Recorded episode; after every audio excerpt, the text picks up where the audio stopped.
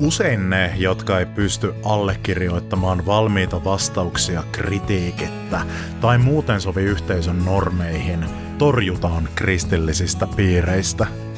Tässä podcastissa etsitään suuntaviittoja kohti sellaista uskoa, joka ei tarkoita järjen tai oman tunnon hylkäämistä. Mun nimeni on Markus Finnilä ja tämä on Harhaoppia. Tervetuloa hyvät kuulijat Harhaoppia podcastiin. Onko puhtauskulttuuri siistiä? Odottaako tosi rakkaus ja onko raamatullisista sukupuoliroolista puhuminen patriarkaatin juoni? Mä en osaa vastata näihin kysymyksiin, mutta Kirsi-Maria Koski osaa. Tervetuloa Kirsi-Maria. Kiitoksia. Hei, kertoisitko ihan itsestäsi, että kuka sä olet ja mitä sä teet sun elämässä? Mä oon siis Kirsi-Maria, asun Vantaalla ja työskentelen tällä hetkellä Espoossa nuorisopappina. Ja sen takia, miksi on täällä, niin on alun perin ää, kirjoittanut gradun tuossa 2017 muistaakseni. Taisi tulla tosi rakkaus odottaa kampanjasta sen vaikutuksesta, vaikutuksesta seksuaalisuuteen ja elämään. Ja sitten on siitä aika pian jatkanut väitöskirjan tekemistä, jossa sitten taas keskitytään ehkä enemmän miesnäkökulmaan ja tämmöiseen konservatiivikristilliseen käsitykseen maskuliinisuudesta. Ja se väitöskirja elää tällä hetkellä sellaista pikkulapsiarkea, mitä minäkin, että se on kesken ja toivottavasti joskus valmistuu loppuun asti. Itse olen taustaltani helluntalaisuudessa kasvanut ja sitä kautta nämä puhtausteematkin on, on aika niin kuin äidinmaidossa saatuja ja hyvinkin tuttuja aiheita. Mm, on aina mukava jutella jollekin ex-helluntailaiselle luterilaiselle, koska tuntuu, että puhutaan samaa kieltä. Oliko näin, että sä oot ollut ihan ekalla 15 leirillä, leiriläisenä? Kyllä, Kyllä, Oi että. näin. Oliko se missä se oli? Oliko se isossa kirjassa Keuruulla vai? Joo, joo, se oli isossa kirjassa. Joo, joo kyllä. Mä olen itse ollut sitten 15 opettajana monta kertaa, niin tuossa niin äh, mun helluntailaisakani viimeisinä vuosina, ja niin kun sanoit viestissä tosta, että oot ollut ihan ekalla 15 niin semmoinen lämmin tunne meni mun lävitseni kyllä, että niin, niin hyviä fiiliksiä herättää siitä. Mutta hei, niin, äh, Sanoit, että sä oot, sä oot niinku taustaltasi ollut hellun, helluntailainen ja ilmeisesti niinku kasvanut helluntailaisessa kodissa. Miten sä oot sitten ajautunut tai päätynyt sitten kuitenkin evankelis-luterilaiseen kirkkoon ja vieläpä tuohon pappisvirkaan?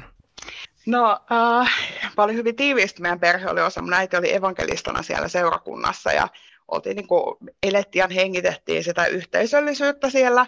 Ja jollain tavalla mä en oikein ikinä tuntunut istuvan siihen. Mä olin ehkä jotenkin koin olevani pikkasen ehkä väärä, vääränlainen sinne ja ähm, on varmaan niin kuin monen tekijän summa, että minkä takia sitten semmoinen kapina ehkä myös nousi sitä, sitä vastaan ja mä aloin sitten lukemaan ihan Lutherin kirjoituksia, ihan, ihan kävin kirjastossa hakemasta ja sitten kävin aikuisrippikoulun 16-vuotiaana Mä ajattelin, että mulle ehkä se merkittävä, mikä niin luterilaisuudessa puri muhun, oli jotenkin se opetusarmosta. Mä koin aika, aika semmoisena hierarkisena ja aika semmoisena määräilevänä ehkä sen helluntalaisen yhteisön. Ja siinä oli jotain tosi vapauttavaa mulle siinä uskonnollisuudessa, mitä löysin sitten luterilaisuudesta.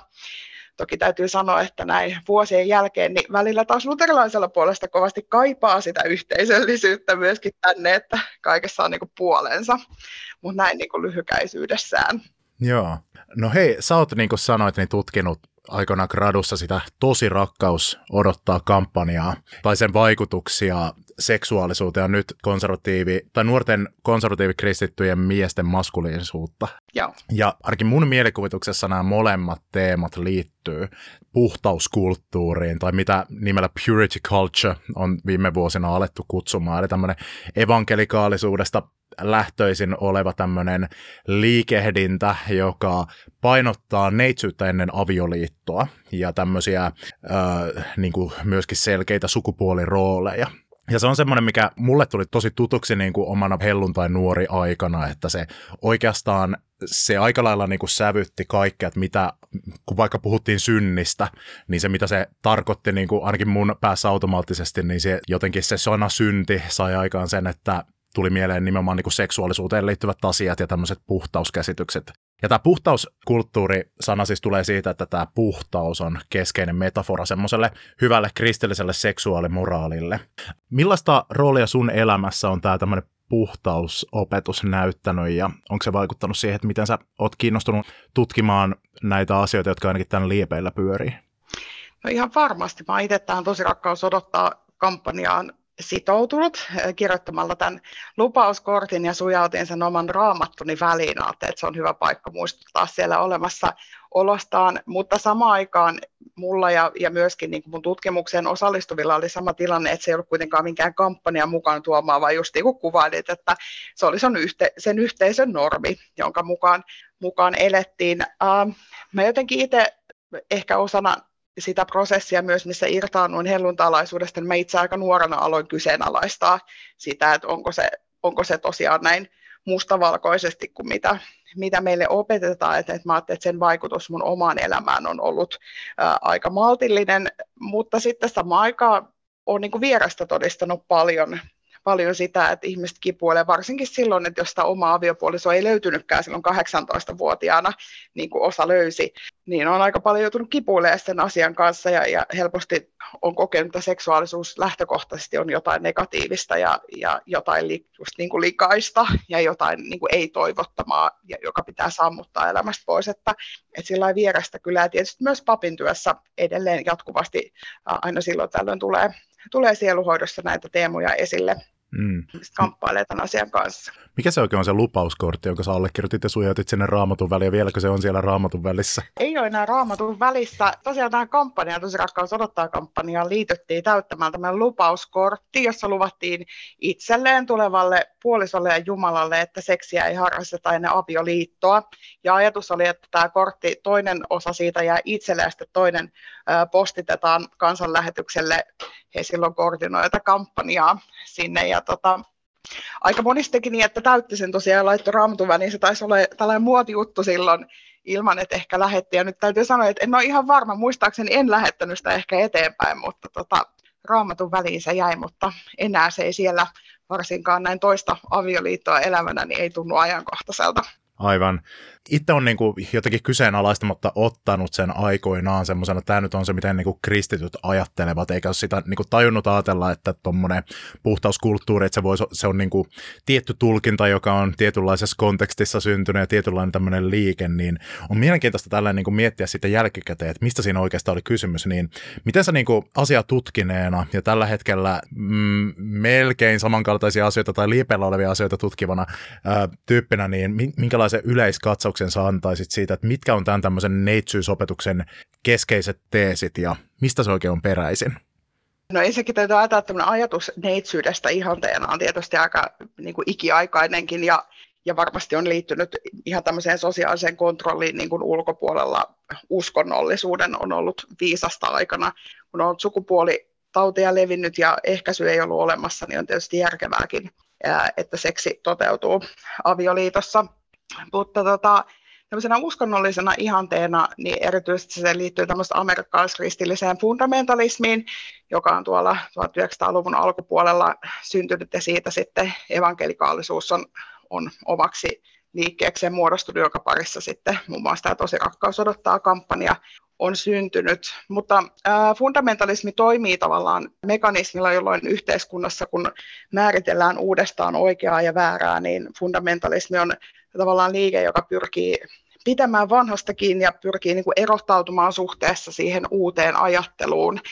Ja erityisesti tuossa 60-70-luvulla, kun ehkäisyvälineet otti melkoisen askeleen eteenpäin ja myöskin seksuaalisuus vapautui siinä mielessä paljon, niin fundamentalismi ja evankelikaalisuus rakensi erilaista liikehdintää tavallaan vastustamaan sitä ja sen teesit liittyy nimenomaan siihen, että tällainen ää, perinteinen ajattelu suojaa näitä ei-toivotulta raskauksilta ja suojaa sukupuolitaudelta ja toisaalta myös tällaiseen jonkunlaiseen, ehkä voisi sanoa jumalalliseenkin järjestykseen suostuminen tuottaa siihen avioliittoon myös positiivisia asioita.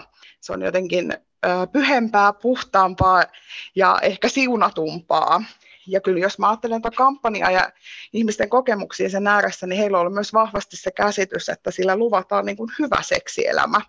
Ja sitten taas toisaalta, jos, jos ei ole neitsyt, niin se tuo tullessaan sitten myös niin kuin siihen parisuhteeseen ja seksuaalisuuteen ongelmia. Eli nämä on varmaan niin kuin ne keskeisimmät lupaukset, mitkä siihen liittyy. Mm, eli suojaa ei toivotulta raskauksilta, suojaa taudeilta, ja sitten tuo niin kuin jonkinlaisen Jumalan siunauksen avioliiton ja aviollisen seksielämän ylle. Jo, noin kaksi ekaa on varmaan, niin kuin, ne, ne käy järkeen sille äkkiseltä, että jos niin kuin, tyyppi tosiaan pidättäytyy seksistä, niin todennäköisesti ei-toivotut raskaudet ja sitten sukupuolitaudit niin on vähäisempiä. Mutta tämä on kiinnostava tämä, tämä niin kuin, minkä mä tunnistan, että mitä lupailtiin aina, että se niin kuin, tuo semmoisen siunauksen mukanaan. Ja se oli vähän semmoinen niin kuin jotenkin epämääräinen juttu, että mitä se nyt sitten tarkoittaa, mutta justiin täl, tämmöisiä implikaatioita siinä niin kuin itsekin jotenkin tunnisti, että jotenkin avioliitto on sitten parempi ja jotenkin puolisot on sitoutuneempia toisiinsa, kun ne on tavallaan toistensa ainoat, ainoat niin kuin sänkykumppanit olleet ja että jotenkin se sitten on niin kuin, jotenkin täydempää ja pu, puhtaampaa ja pyhempää sitten se avioelämä. Niin tämä on kiinnostavaa, koska tämä on periaatteessa semmoinen väite, mitä pystytään niin kuin empiirisesti tutkimaan, että no onko se nyt sitten niin. Niin mitä tutkimuksen valossa voidaan sanoa tämän puhtauskulttuurin, tämän neitsyysopetuksen onnistuneisuudesta, että saavutetaanko siellä niitä tavoitteita, mitkä siinä on tarkoituksena saavuttaa? No ensinnäkin sitä tutkimusta on niin kuin aika vähäisen saatavilla. Et tietysti tämä on yksi syy, minkä takia mä olen lähtenyt tästä gradua myöskin tekemään ja miksi lähtenyt sitä tutkimaan, että sitä on varsin vähän vielä, vielä kartoitettu. Mä ajattelen, että siinä onnistutaan saavuttaa, jos olette näitä ensimmäisiä tavoitteita, että yhdynnät alkaa keskimäärin myöhemmin heillä, jotka on niin kuin sitoutuneita tähän, mutta sitten toisaalta, jos katsoo amerikkalaista tutkimuskenttää, niin löysi yhden suht laajan tutkimuksen, jossa todettiin, että vain 20 prosenttia lopulta oli kuitenkaan odottanut sinne, että, että siinä mielessä se ei niin kuin loppuun asti kantanut, vaikka se myöhäisesti. Ja sitten toisaalta se tuntui niin kuin tällainen ulkoa annettu tai ulkoa omaksuttu periaate tuntui tuottavan lieveilmiöinä niitä asioita, joita vastaan se oli suunnattu. Eli esimerkiksi ehkäisyä ei haluttu käyttää ja ja mun näissä tutkimuksen haastateltavat sanoivat, että sitä ei haluttu hankkia, koska se tuntuu jotenkin tämmöiseltä suunnitelmalliselta synnin tekemiseltä. Ja sitten taas jos sänkyyn ihan kuin, ikään kuin, niin kuin ajauduttiin, niin sitten se olisi niin kuin Jumalan edessä jotenkin hyväksyttävämpää. Ja tota, aika monelle oli sitten saattanut olla pornoriippuvuutta tai jotain muita sellaisia niin kuin lieveilmiöitä, mitä vastaan ikään kuin se, se toimi. Ja mun omassa tutkimuksessa Uh, kyllä siellä selkeästi nousi, se toki oli laadullinen tutkimus ja ehkä enemmän kuvaa ilmiöt kuin asioiden yleisyyttä, mutta siinä tuli selvästi kuitenkin tarinoita esiin siitä, että oli aika massiivisia ongelmia ollut sitä avioliitossa, että erityisesti siinä, että yhdessä yössä joku, mikä on ollut kiellettyä ja mikä on ollut paha ja huono, niin sen pitäisi muuttua niin kuin upeaksi lahjaksi, niin ihmisten päässä ei sitten ollutkaan käynyt niin. Ja sitten myös saatettiin olla pettyneitä siihen, että oli luvattu, että nainen ja mies jotenkin aina sopii yhteen. Ja sitten todettiinkin siellä avioliitossa, että, että näin ei sitten kyllä sit olekaan meidän kohdalla. Niin tota, erityisesti semmoista niin kuin häpeää kuvattiin. Ja sitten se oli myös joillekin niin kuin jumalasuhteeseen vaikuttava asia, että, että osa siellä kuvasi, että, että mä olin lopulta siinä tuloksessa, kun oli riittävän kauan elänyt sinkkuna, että mun pitää niin kuin valita Jumala ja seksi välillä. Ja aika sitten niin kuin radikaalejakin radikaalejakin ratkaisuja niin kuin tehty sillä perusteella, että että sanotaanko näin, että ainakaan kaikkien kohdalla se ei ollenkaan ole tuottanut sitä, mitä lupasi. Joo, ne häpeä ja syyllisyyden ja sitten myös inhon tunteet on varmaan aika keskeisiä siinä, kun luodaan pohjaa tuolle puhtauskulttuurille. Et mä muistan tämmöisen erityisen irvokkaan esimerkin, joka aikana oli jossain nuorteillassa tai vastaavassa, että jollakin pastorilla tai opettajalla tai jollain random tyypillä, joka nyt sattuu olemaan siellä opetusvuorossa, sillä oli mukana joku keksi. Olisiko ollut joku domino-keksi tai tämmöinen. Ja sitten kysyttiin, että kuka haluaa syödä tämän. Ja sitten se tyyppi sylki sen päälle ja heitti sen lattialle ja tallo sitä.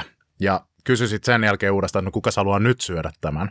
Ja sitten kerrottiin, että no jos harrastaa seksiä monen kanssa, niin sitten sä joudut niinku tämmöiseen asemaan ja sä et ole enää haluttu. Siinä pelaillaan jotenkin semmoisilla inhoreaktioilla, jotka niin kun ihminen saadaan opetettua inhoamaan jotain asiaa, niin sit on hirveän vaikea sitten kouluttaa siitä enää pois.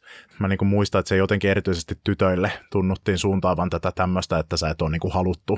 Kyllä, ja aika vaikea ajatella, että joku tämmöinen asia, joka rikkoo sitä keksiä ja likaa sitä, niin olisi niin kuin yhtäkkiä toimisikin kuorrutteena niin kuin toisessa tilanteessa sille keksille ikään kuin hyvänä asiana, että, että sehän on aika ristiriitainen ajatus. Mm.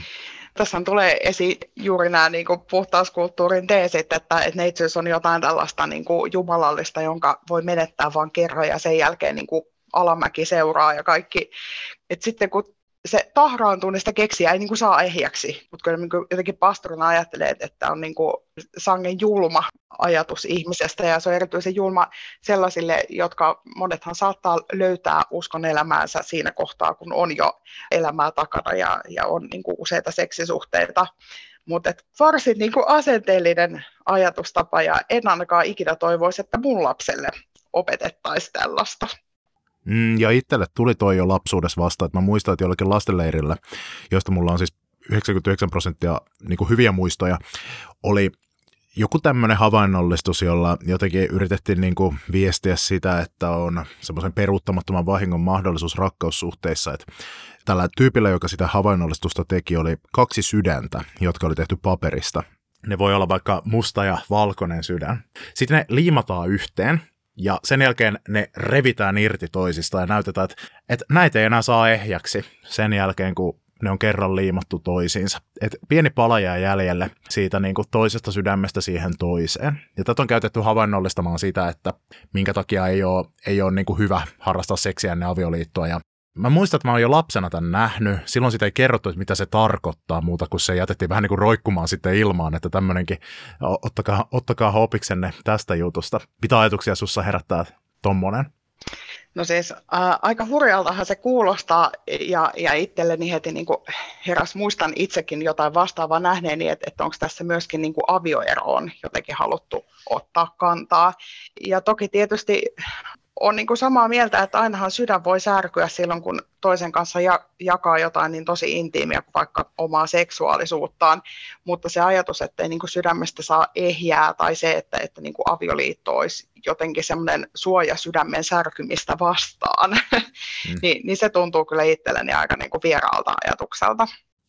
Mutta sitten toisaalta se, minkä mä oon kokenut arvokkaana ja hyvänä juttuna tuommoisessa opetuksessa, mitä mä oon niinku, mistä mä oon kiitollinen oikeasti, on se, että mä opin tosta siis aika vankan semmoisen ajattelutavan että, tai suhtautumistavan, että toinen ihminen ja sen keho on arvokkaita ja pyhiä, ja että seksikään ei ole ensisijaisesti väline omaan nautintoon, vaan, vaan jotain enemmän myöskin.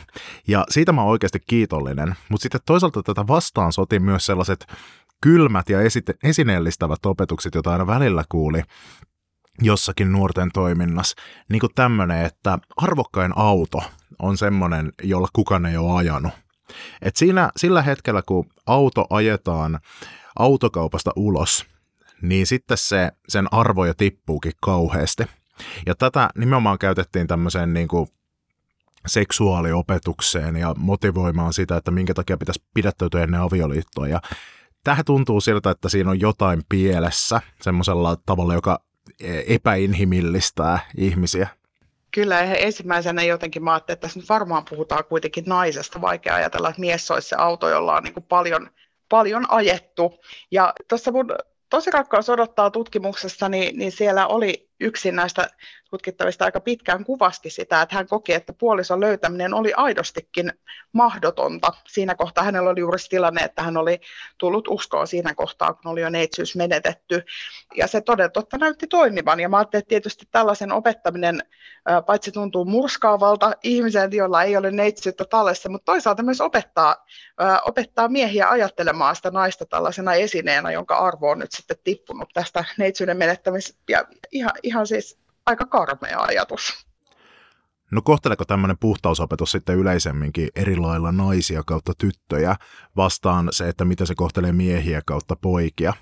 Mä muistan itse monta semmoista tilannetta, kun mä olin helluntai nuori, niin miten pojille seksuaalisuudesta puhuttiin, niin monesti tuommoiset, niin kuin, että niin kuin lankeemukset sitten siitä puhtauden ihanteesta, niin ne nähtiin semmoisena justiin lankeemuksina, josta sitten noustaan sankarin lailla ja verraten niin Davidiin ja muihin tämmöisiin raamatun supermaskuliinisiin traagisiin sankareihin, jotka kuitenkin nousee semmoiseksi Jumalan mieheksi, mutta sitten monesti jaettiin porukka kahtia, että tytöille puhuttiin erikseen tästä ja pojille erikseen tästä, niin mä en sitten tiedä, että mitä siellä tyttöjen puolella on puhuttu, että minkälaisia hahmoja on nostettu sitten siellä esiin, ja mä ounastelisin, että tytöille on puhuttu niin kuin eri tavalla näissä niin kuin vastaavissa tilanteissa, niin onko näin? Kohteleeko tämmöinen opetus eri tavalla eri sukupuolisia ihmisiä? No kyllä mä ajattelen, että kohtelee, että e, e, niin kuin lähtien siitä, että mä itse kun olen tätä asiaa tutkinut ja pohtinut sitä, että mitä se neitsyys niin kuin on. Ja jotenkin sen tutkimuksen ja haastattelujen valossa tulee sellainen käsitys, että neitsyys sijaitsee nimenomaan naisen emättimen sisällä. Ja, ja jotenkin neitsyyden voi säilyttää, että kaikenlaista muuta seksuaalista aktia voi harrastaa, kunhan, kunhan ei niin kuin emätin yhdyntää. Ja mä ajattelin, että silloin myös jollain tavalla neitsyys on vain naisen menetettävissä, koska se niin kuin sijaitsee hänen sisällään nimenomaan. Ja jos ajattelee, että Tosi rakkaus odottaa kampanjaa, niin Suomessa Hanna Salomäki on sitä myös väitöskirjassaan tutkinut vähän toisesta näkökulmasta, niin hän siellä oli ähm, havainnut, että 87 prosenttia muistaakseni, mutta noin 90 prosenttia ähm, siihen kampanjaan sitoutuneista oli naisia. Eli tämä on niin kuin selkeästi naisten juttu ja myös se kampanjan materiaali oli sellaista todella vaaleanpunaista leiskaa ja vähän sydämiä, jotenkin se oli niin kuin ulkoasultaan jo sellainen, että, että tuntui, että se on, on niin kuin tytöille, tytöille suunnattu. Mutta tämä on hirveän perinteinen ajatus, että mies jotenkin saalistaa jo vähän niin kuin viettiensä vankia, sitten naisen tehtävä on verhota itsensä niin, ettei herätä siinä miehessä mitään sellaisia haluja. Mm. Mistä se kertoo? Tai niin kuin, minkä takia tämmöisissä niin kuin uskonnollisissa piireissä tämmöinen ajatus on voimissaan? No mä ajattelin, että se liittyy ehkä, ehkä just näihin suku, sukupuoli niin kuin rooleihin myöskin, ja, ja kyllähän se on niin kuin lähtee luomiskertomuksesta jo itsessään, että, että, että nainen, nainen viettelee, viettelee miehen, jotenkin mieheyteen tuntuu liittyvän jotain sellaista ähm, toisaalta niin kuin aggressiivisuutta, mutta sitten toisaalta mä itse sitä maskuliinisuutta tutkiessa niin huomannut, että se liittyy myös jotain sellaista pyhyyttä, mitä, mitä niin kuin naiseuteen ei liity.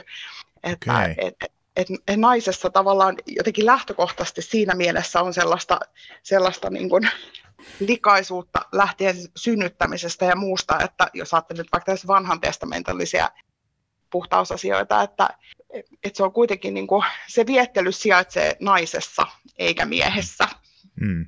Musta on mielenkiintoista, että jos niin kuin Jeesukselta, Jeesuksen opetuksista haetaan niin kuin tähän jonkinlaista niin kuin semmoista peiliä, niin Jeesuksella on tämä kohta, missä se sanoo siitä, että joka katsoo naista himoiten on sydämessään tehnyt aviorikoksen, joka niin kuin kuulostaa äkkiseltä, että se menee samaa latua tuommoisen ajattelun kanssa, mutta sitten se jatkaa ja puhuu miehille, että jos siis silmäsi viettelee sinua, niin se, se ei sano, että peitä sitten naiset, laita ne johonkin tämmöisiin niin peittäviin vaatteisiin, vaan että jos et niin kuin pysty olemaan niin kuin kyläilemättä, niin revi se sun oma silmä irti. Tai että jos niin kuin kä- käsi viettelee sinua, että mä tiedän, että viittaako se sitten johonkin tämmöisen niin kuin, niin kuin ahdistelemiseen ja johonkin niin kuin puristelemiseen, niin ei sanota sille, että sitten pitää niin kuin naisten pukeutua peittävämmin tai, tai mennä kotiin, ettei ne viettele miehiä, vaan se tavallaan vastuuttaa miehet että leikkaa sitten kätesi vaikka irti, jos ei niin kuin muuten pysty pitämään niitä käsiään kurissa. Niin se on mun mielestä aika puhuttelevaa. Ja myös, myös semmoista, mikä on ainakin tämän tyyppisessä kristillisyydessä vähän hukattu ehkä, että Jeesukselta ei löydy ainakaan tuosta kohtaa nyt tukea tämmöiselle toiminnalle, joka vastuuttaa nimenomaan naisen tai tytön siitä miehen himosta. Mm hirveän hyvä pointti, mutta sitten taas tämmöisessä ajattelussa, jossa mies nähdään jotenkin ehkä, tai nainen nähdään ala, alamaisena miehelle, niin on tietysti paljon helpompi muuttaa sitä alempana olevaa naista, kun, kun niin kuin muuttaa itseään, että, että varmaan niin kuin käytännön syistä se on, on niin kuin johtanut siihen, että on helpompi verhota se nainen, kun repiä ne silmät itseltään päästä. kieltämättä, kieltämättä uskonnollisissa yhteisöissä on monesti aktiivisena naisia enemmän, tämmöisissä niin konservatiivijutuissa, siis miehet johtaa, mutta naisia on siellä niin kuin aktiivisesti, niin kun toi nyt esimerkiksi, että nainen on niin kuin selkeästi alempana miestä, niin minkä takia konservatiiviset kristilliset naiset niin kuin suostuu tähän, että onko ne niin kuin silleen, että ei, ei pystytä ajattelemaan vaihtoehtoa sille, tai että se on niin opittu niin vahvasti, vai näkeekö jotkut, tai kokeeko jotkut sen niin kuin hyvänä itselleen tämmöisen sukupuolisen, tämmöisen hierarkkisen niin kuin sukupuoliroolisysteemin? No hirveän mielenkiintoinen kysymys. Äh, varmasti osa, osa ja, ja mä ajattelen, että jos kysyttäisiin näiltä konservatiivikristillisiltä itseltään, niin hän puhuu tasa-arvosta, jossa on niin erilaiset roolit.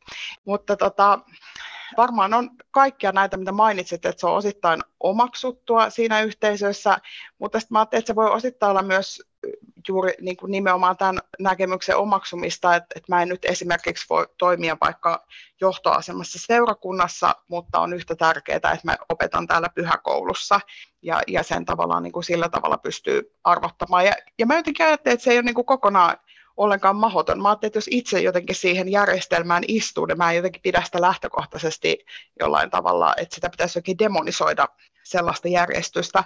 Musta ongelmalliseksi se muodostuu siinä kohtaa, kun se sanellaan ulkokäsi just siinä kohtaa, kun tuntuu, että itse ei siihen istu, istu niin, niin siinä kohtaa niin ollaan hankalilla vesillä.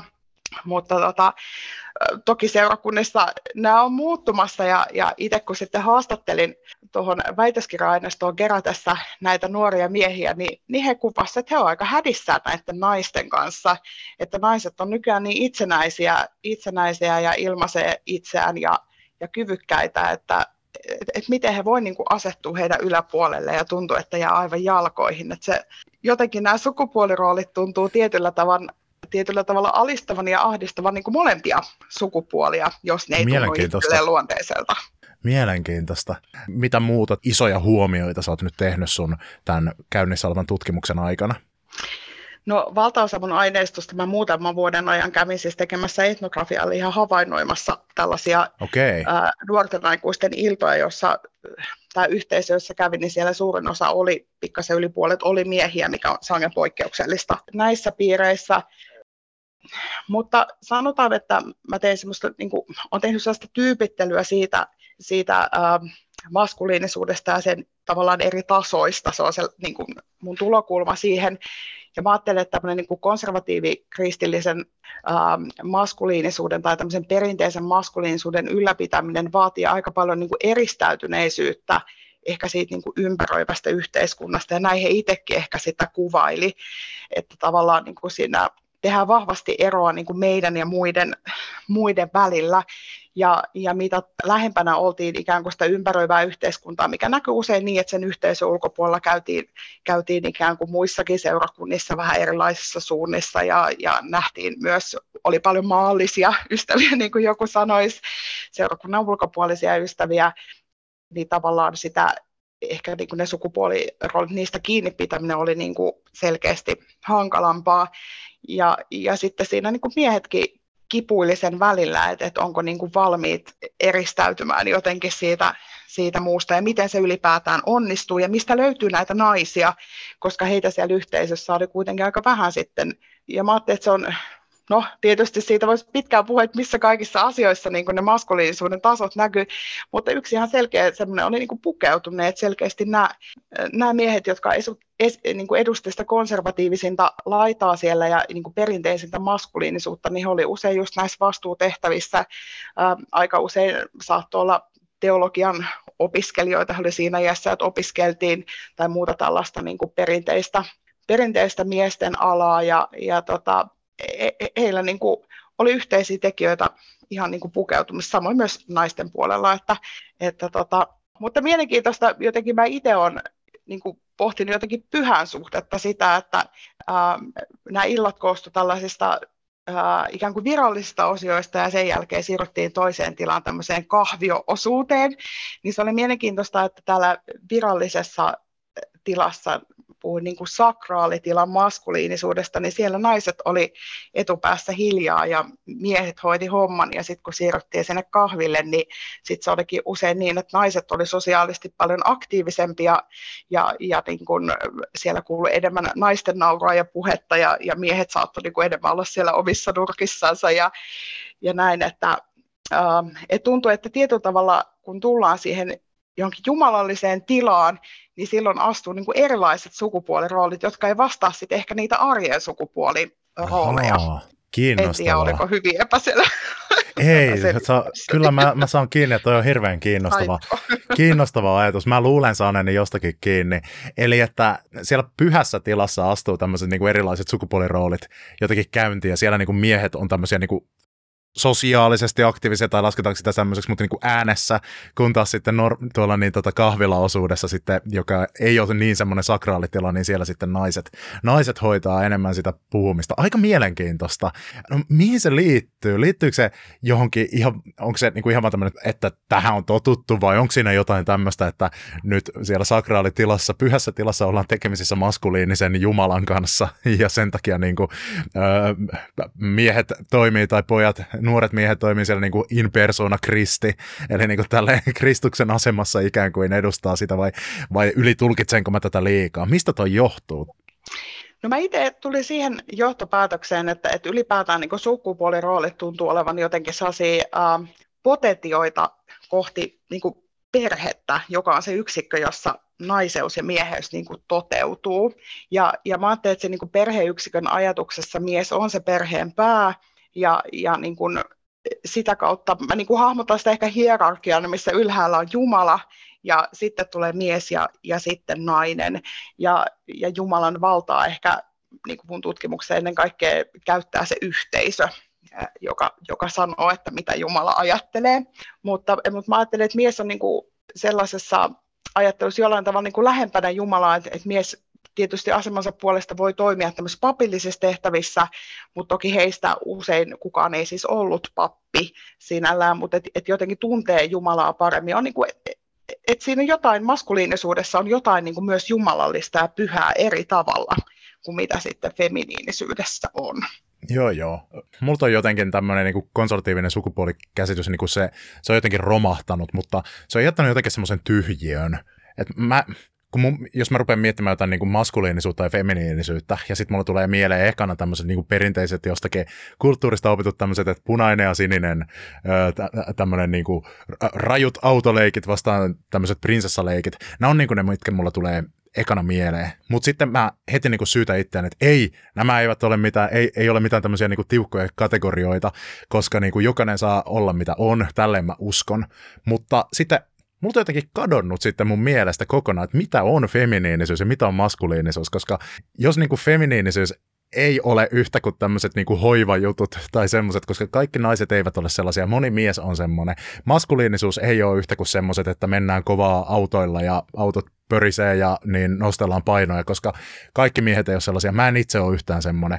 Niin ne on nykyään mulle aivan semmoisia niin tyhjiö sanoja. Ja mä en tiedä, että onko se onko se niin kuin hyvä juttu, että ne on silleen, niin mitä on, on onko kuin maskuliinisuudelle ja feminiinisyydelle jotain tämmöistä kuin olemuksellista sisältöä olemassa? Mi- mistä niissä on kysymys, koska tämä on muuttunut mulle ihan mysteeriksi, mitä niin kuin syvemmälle mä oon mennyt tämmöisen kuin suvakki hörhöyteen tässä siitä alkuperäisestä lähtötilanteesta.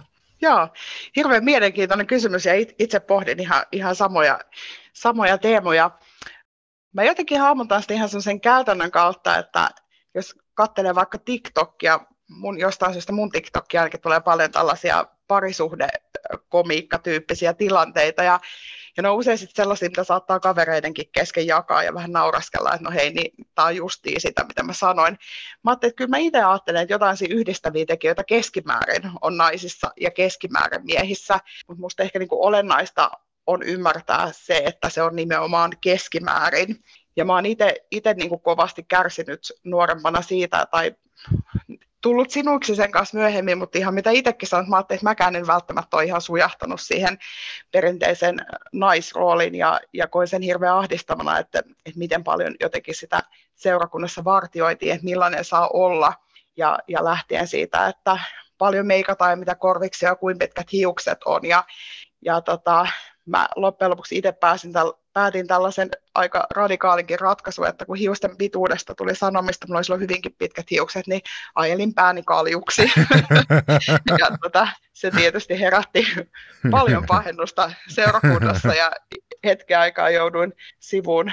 Oli silloin paljon kävin soittelemassa bändissä ja näin, niin lava-hommista, niin kuin silloin puhuttiin.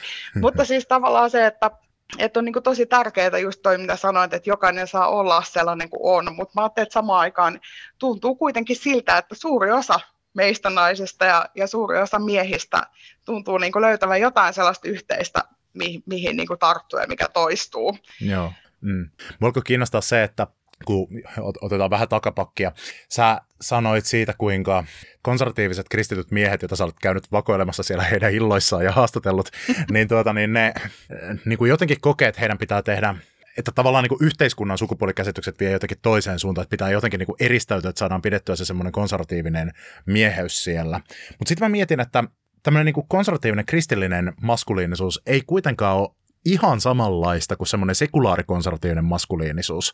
Että kun mä, mä ainakin niin kuin koen jotenkin näin, että semmoinen sekulaari vanhan ajan mies, niin siihen kuuluu esimerkiksi tämmöinen vähän niin kuin semmoiset jotkut ronskit jutut ja tämmöiset niin kuin jotenkin, jotenkin tämmöisiä juttuja, mitkä sitten kristillisen moraalin ja käytöksen näkökulmasta on nähty jotenkin huonoina, niin käydäänkö siellä jonkinlaista niin kuin rajankäyntiä tämmöiseen sekulaariin versioon semmoisesta vanhan ajan sukupuolirooleista? No joo, siinäkin ehkä varmaan se pyhyys niin kuin määrittää sitä, että tämmöinen maskuliininen mies on, on hyvin, niin kuin, lukee paljon raamattua ja rukoilee paljon ja on jotenkin harkitseva ja maltillinen ja, ja luotettava ja aika semmoisia niin perinteisiä ja ei sitten ehkä just yhteiskunnan silmissä välttämättä kovin miehekkäitä. Ähm, mutta sitten mä mietin, e, ei mun tutkimukseen liittyen, mutta, mutta noin ylipäätään, että kyllähän niin kuin varsinkin helluntai-seurakunnassa oli paljon tällaisia kadulta uskon tulleita, joita niin kuin pidettiin mm. kovin kovassa arvossa. Heillähän oli usein sitten taas tällaista perinteistä, kaikki muistaa vaikka, tai ei kaikki, mutta me vanhemmat muistetaan Nikki Krutsin, josta Aha. kovasti silloin kouhkattiin, että, että on tehty rikoksia, on oltu maailmassa, niin kyllähän sitä aika siistinä pidettiin. Mm mutta ne oli niinku siellä todistuspuheenvuoroissa niinku, niinku menneisyydessä, että no mä oon, mä oon ollut tämmöinen kova jätkä ja kaikkea tämmöistä tehnyt ja on ollut kaikenlaisia rikoksia ja naisia ja vaikka mitä, mutta sitten Jeesus pelasti. Aivan, että sillä tavalla niinku se on läsnä siellä kyllä. Ja se tuo niin. tietynlaista statusta tavallaan sille ihmiselle. Joo, toi on muuten kova, toi on muuten aika mielenkiintoinen juttu. Joo, koska niinku itse uskovaisen kodin lapsena ja semmoisena niinku, niinku kilttinä poikana, niin kyllähän sit oli vähän kateellinen semmoisille tyypeille aina, jotka oli niinku pelastunut jostain syvältä ja joilla oli semmoinen siisti, siisti niin tuota, todistuspuheenvuoro, mutta mä en ole ikinä osannut ajatella sitä sille niinku maskuliinisuuden tai semmoisen kautta.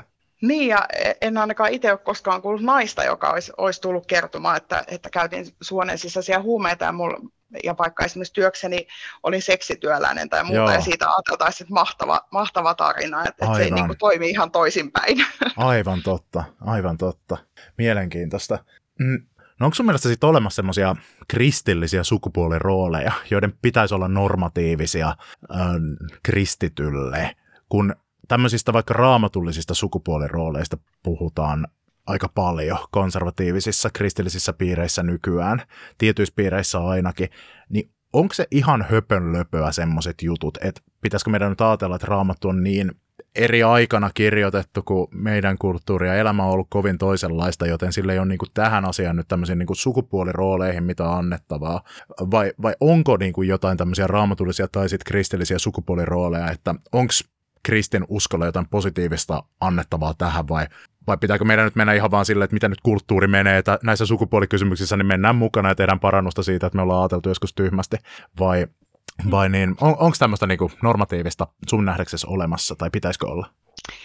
No ensinnäkin raamattu on kirjoitettu hirveän eri aikaa ja, ja hirveän erilaisessa kulttuurisessa tilanteessa lähtien siitä, että raamatun aikana naimisiin on menty aika eri perustein kuin mitä nykyisin mennään, ja siinä mä ajattelin, että niin suoria viivoja on hirveän hankala vetää meidän ää, nykyaikaan. Ää, no mä ajattelin, että sukupuoliroolit ylläpitää sitä yhteisöä, ja, ja kyllä mä ajattelen, että, että silloin kun halutaan erottautua omaksi yhteisökseen siitä maailmasta, niin varmasti niillä on niin semmoinen sosiaalinen roolinsa ja paikkansa niillä, ja ja jotenkin mä en niin kuin sillä tavalla niin kuin lähtisi niitäkään jotenkin demonisoimaan, että, että se on niin kuin huono järjestys, niin kuin aikaisemmin, aikaisemmin tuossa sanoinkin.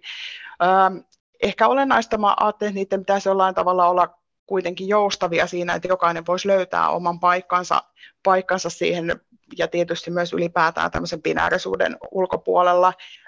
Mutta mä ajattelen, että että jokaisen niin kuin pitää löytää se, mikä niin kuin itselleen toimii, mutta en normatiivisia ehdottomasti tämmöisessä jossain niin kuin syntimielessä tai pyhyysmielessä. Ehkä se on minusta tärkeää erottaa, että, että, että mikä, on niin kuin, mikä on sosiaalista kontrollia ja liittyy jotenkin siihen meidän ää, sosiaaliseen tapaan ylläpitää yhteisöä, ja mikä sitten on tällaista niin kuin jumalallista teologista ää, vaativuutta tai, tai niin kuin teologisia päämääriä. Ja ne mm. menee helposti ehkä yhteisössä sekaisin. Siirrytään kuulijoiden lähettämiin kysymyksiin, joita mulle on tämän podcastin pitämisen varrella lähetetty seksuaalisuuteen ja sukupuoleen ja puhtauskulttuuriin liittyen, ja joita mä oon ollut tosi varovainen käsittelemään siitä syystä, että mä oon jotenkin tosi tietoinen siitä, että mä en tiedä tästä asiasta mitään ja kuinka paljon teologit on ihan vaan raamattutietämyksensä perusteella tehnyt vahinkoa antaessaan semmoisia varmoja vastauksia ja varsinkin tuntuu, että justiinsa miesteologit. Mutta äh, nyt kun sä oot tutkinut näitä asioita ja sulla on niin kuin paremmin tietoa tästä ja niin kuin viisautta kuin mulla, niin, niin mä ajattelin, että tämä on nyt loistava tilanne tyypiltä, joka oikeasti ymmärtää näistä ja sekä tutkijana että pastoraalisesti osaa käsitellä näitä, niin kaivoin sitten noista mun kysymyslistoistani. Yksi kuulija on lähettänyt tämmöisen kysymyksen, että sen jälkeen kun on luopunut puhtauskulttuurista, eikä se enää toimi, on tullut siihen tulokseen, että, että ei halua olla siinä mukana eikä osta sitä juttua enää, niin on vaikea tietää, että mitä sen tilalle. Sekulaarilla puolella keskeinen arvo seksuaalietiikassa on suostumus, joka on hyvä ohjenuora, mutta tuntuu köykäiseltä sillä se yksin ei esimerkiksi ota huomioon sitä, että ihminen voi suostua johonkin, joka on itselleen hänelle lopulta haitallista. Ja tuntuisi siltä, että kristitty olisi jotenkin kutsuttu vähän niin kuin jotenkin korkeampiin standardeihin. Millainen olisi hyvä kristillinen seksuaalietikka tai mistä sellaisen löytää sen jälkeen, kun puhtauskulttuuri ei enää toimi? No mä itse ajattelen, että niin hyvä kristillinen etiikka oli aihe, mikä aihe niin lähtee rakkauden kaksoiskäskystä. Se on minusta hyvä niin perusperiaate, mitä kautta sitä kannattaa lähestyä. Ja mä ajattelen, että ehkä ennen kaikkea jotenkin tämä lähimmäisen näkökulma, että siinä seksuaalisuudessa paitsi niin miettii, mikä on minulle hyödyllistä, niin, niin mikä on niin sille toiselle hyödyllistä. Ja, ja mä ajattelen, että se on ehkä vähän vastakkainenkin sille kulttuurille, mitä vaikka media meille meille syöttää vaikka sosiaalisessa mediassa, saati sitten vaikka pornossa. Mutta mä ajattelen, että, että, että mulla ei myöskään ei, ei ole halua eikä mandaattia sanoa kenellekään, antaa listaa siitä, että jotenkin tämä on oikein ja, ja tämä on väärin. Ja kuten jo aikaisemmin sanoin, niin mä koen, että jotenkin sen raamatun ajan maailman ähm, se seksuaalimoraali ei ole niin suoraan vedettävissä viivalla tähän meidän nykyyhteiskuntaan, jossa, jossa niin kuin olosuhteet on aivan, aivan toisenlaiset. Mutta mä ajattelin, että semmoinen Jeesuksen viisaus hedelmistään puu tunnetaan, niin kuin toimii tässäkin. Ja mä ajattelin, että jokaisen ehkä pitää niin kuin itse tämä asia selvittää ja kipulla, että mikä on mulle hyödyllistä ja mikä on semmoinen, millä mä en loukkaa myöskään niin kuin toisia ihmisiä, mitä se saa aikaa mun elämässä ja sen toisen elämässä, niin jotenkin sitä kautta mä lähtisin sitä avaamaan. Mutta mä ajattelin, että tämä ei, ei kuitenkaan ole jotenkin pelastusasioiden ja, ja jumalasuhteen keskiössä tämä meidän seksuaalisuus, vaan vahvasti liittyy meidän kehoon täällä maan päällä. Ja musta se on ehkä hyvä, hyvä niin kuin pitää mielessä, koska, koska äkkiseltään saattaa näyttää, että ikään kuin tässä olisi jotenkin tosi keskeisistä asioista kyse. Toinen kuulija on kysynyt, että kristillisissä piireissä seksuaalisuudesta opetetaan lähinnä seksin ja avioliiton näkökulmasta ja seurustelun ja sitten pidättäytymisen. Mutta miten kristityn sinkun tulisi elää seksuaalisuutensa kanssa? No mä ajattelin, että siinä on ihan, ihan niin kuin sama pätee kuin äsken, että jokaisen tavallaan pitää löytää itselleen se, mikä on niin kuin, minkä kanssa minä olen suju, että mikä on mulle hyödyllistä. Ja, ja mä ajattelin, että siitä näkökulmasta tämmöinen tosi rakkaus odottaa kampanja, niin mä ajattelin, että aidosti se saattaa jollekin toimia ja olla, olla niin kuin hyväkin ratkaisu. Että et mä en sillä tavalla niin kuin lähtisi arvottaa, arvottaa näitä ratkaisuja, mutta tärkeää on ehkä se just, että sillä omalla seksuaalisuudellaan ei, ei riko itseään eikä riko muita, mutta se, että, että mitä se käytännössä, niin mä ajattelin, että ihmiset on siinä yksilöitä ja erilaisia, ja, ja varmasti uskovainen ihminen niin kuin myös Jumalan kanssa yhdessä ja rukoilen voi sitä voi jotenkin etsiä, että mikä, mikä on se niin kuin tapa toteuttaa omaa seksuaalisuuttaan. Mä itse ajattelen, että Jumala on luonut meidän seksuaaliseksi niin kuin kohdusta hautaan asti ja, ja semmoinen ajatus, jossa seksuaalisuus on jotenkin vain, vain avioliiton yksinomaisuutta, niin mä itse en ajattele niin. Mm.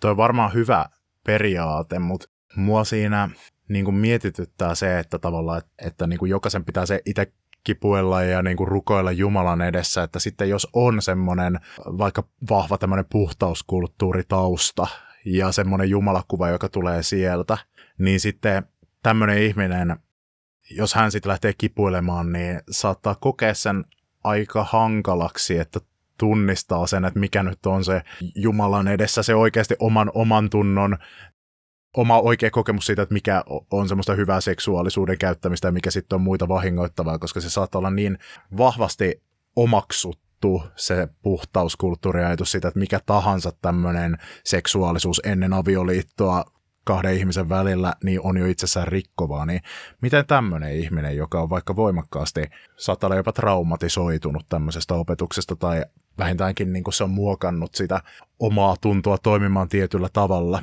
miten tämmöinen ihminen voi, voi sitten tunnistaa sen, että miten kuuluu elää tällä elämän osa-alueella? Niin varmasti mä ajattelen, että jos on niin kuin kasvanut taas yhteisössä, varsinkin jos on edelleen osa sitä, niin, niin seksuaalisuuden toteuttaminen voi olla aika haasteellista jotenkin, että, että jos se oma tunto on sillä tavalla virittäytynyt, ja silloinhan se ei varmastikaan ole itselle niin kuin mielekästä seksuaalisuutta joka tapauksessa. Ähm, ehkä mä itse ajattelen, että, että nämä yhteisöt varsinkin usein vaatii sen tyyppistä seksuaalimoraalia, että ne on jollain tavalla ehkä vähän ristikkäisiä, mikä on tämä, mistä sanoinkin, että osa sanoi, että piti valita Jumala ja seksi välillä, mutta ehkä mä itse niin lähtisin etsimään sitten toisenlaista sisältöä ja toisenlaista opetusta siihen, että on paljon kristillisiä piirejä, joissa asiasta ei ajatella niin ää, mustavalkoisesti. että ehkä mä itse lähtisin niin kuin korvaamaan korvaamaan tavallaan sitä kokemusta ja korjaamaan sitä osallistumalla sellaisten yhteisön toimintaan, jossa, jossa niin kuin tämä ei painotu, painotu sellaisella tavalla, joka selvästi on itselleen haitallista, jos se kerran aiheuttaa itsessään ikäviä asioita, tämä neitsyyslupaus ja sen niin kuin ympärillä olevat ajatukset. Ja sitten ajattelin, että ihmiset, mä itse jotenkin pappina että ihmiset käyttää sielunhoitoa aivan liian vähän nykyisin hyväksi. Ja mä ajattelin, että, että ehkä että jos löytyy sellainen niin kuin luotettava henkilö, jonka kanssa esimerkiksi voisi sielunhoidollisissa keskusteluissa yhdessä niin kuin tutkiskella, tutkiskella tätä. Et toki terapia viitekehyksessäkin sitä voi käydä, mutta ennen kaikkea, jos siihen halutaan hengellistä näkökulmaa, niin mä ajattelin, että tämä olisi niin kuin loistava syy ottaa vaikka omaan seurakunnan pappiin yhteyttä, että hei, että mitäpä jos, jos niin pohdittaisiin tätä asiaa yhdessä. Hmm. Aivan. Kun sä puhuit siitä, että tavallaan näissä konservatiivisissa piireissä se maskuliinisuus koetaan jotenkin pyhänä. Ja se feminiinisyys jotenkin jää sinne ulkopuolelle. Ja niin kuin se mun, mun niin kuin alkuperäinen ajatus oli jotenkin se, että no hyi, että meidän miesten pitää lopettaa tuommoinen niin kuin pyhä maskuliinisuustouhu. Niin onko se ratkaisu se, että niinku semmoiset niinku puretaan tämmöiset niinku maskuliiniset jumalakäsitykset ja semmoiset, vai onko se se, että siihen tuodaan jotenkin rinnalle se niinku Jumalan feminiininen puoli ja jotenkin semmoisen feminiinisen niinku pyhyyden ar- arvost- arvostaminen, että näetkö sä niinku näetkö sä toivoa tai näetkö sä jotain hyvää siinä vaikka niiden niin konservatiivikristittyjen miesten tässä niin kuin pyhässä maskuliinisuudessa? Näetkö sä siinä jotain säilyttämisen arvoista, jonka voisi täydentää sitten ta, tai niin kuin laittaa oikeaan kontekstinsa se, että jos siihen rinnalle otetaan jotenkin semmoinen niin feminiinisyyden arvostaminen vai pitääkö se niin kuin hajottaa kokonaan se pyhä maskuliinisuusajatus? No mä ajattelin, että ehkä, ehkä näissä konservatiivikristillisissä piireissäkin niin kun, äh, Jumalasta voi puhua niin, että Jumalasta löytyy tämmöisiä sekä maskuliinisia että feminiinisiä puolia.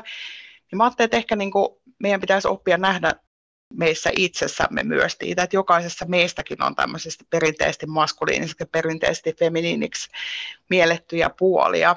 Ja, ja niin kuin ehkä, ehkä mä ajattelen, että niin kuin, äh, että sitä ei lähestyiskään niin kuin suoraan siitä biologisesta sukupuolesta käsin, vaan ehkä niin kuin ominaisuuksista käsin. Että naiselta voi löytyä paljon sellaisia ominaisuuksia, mitkä niin kuin pystyy siinä pyhän tilassa olemaan hyödyksi ihan samalla tavalla kuin, kuin niillä miehillä. Ja sitten mä ajattelin, että on, on paljon naisia miehiä, jotka myös ehkä, jos ajattelen vaikka tätä mun tutkimusasetelmaa, jotka paljon mieluummin on, on aktiivisia siellä, siellä kahviopuolella kuin siellä pyhän tilassa, ja sen pitäisi olla niin kuin ihan tosi fine. Mutta tavallaan, että, että, että niin kuin niitä ominaisuuksia lähdetään niin kuin etsimään jotenkin itsestään, ei niin kuin sukupuolen perusteella, vaan ehkä ominaisuuksien perusteella. Ja mä ajattelin, että se, se on niin kuin semmoista aitoa, aitoa tasa-arvoa, että mun sukupuoli ei määritä mua, vaan se mitä minä olen määrittää minua. Kiitos, tämä on ollut todella kiinnostava keskustelu. Tosi paljon semmoista uutta, mitä mä en ole ikinä ajatellut ja tosi mielenkiintoista on ollut jutella sun kanssa. Kiitos haastattelusta Kirsi Marja Koski. Eipä mitään, olipa tosi kiva taas pitkästä aikaa jutella näistä teemoista.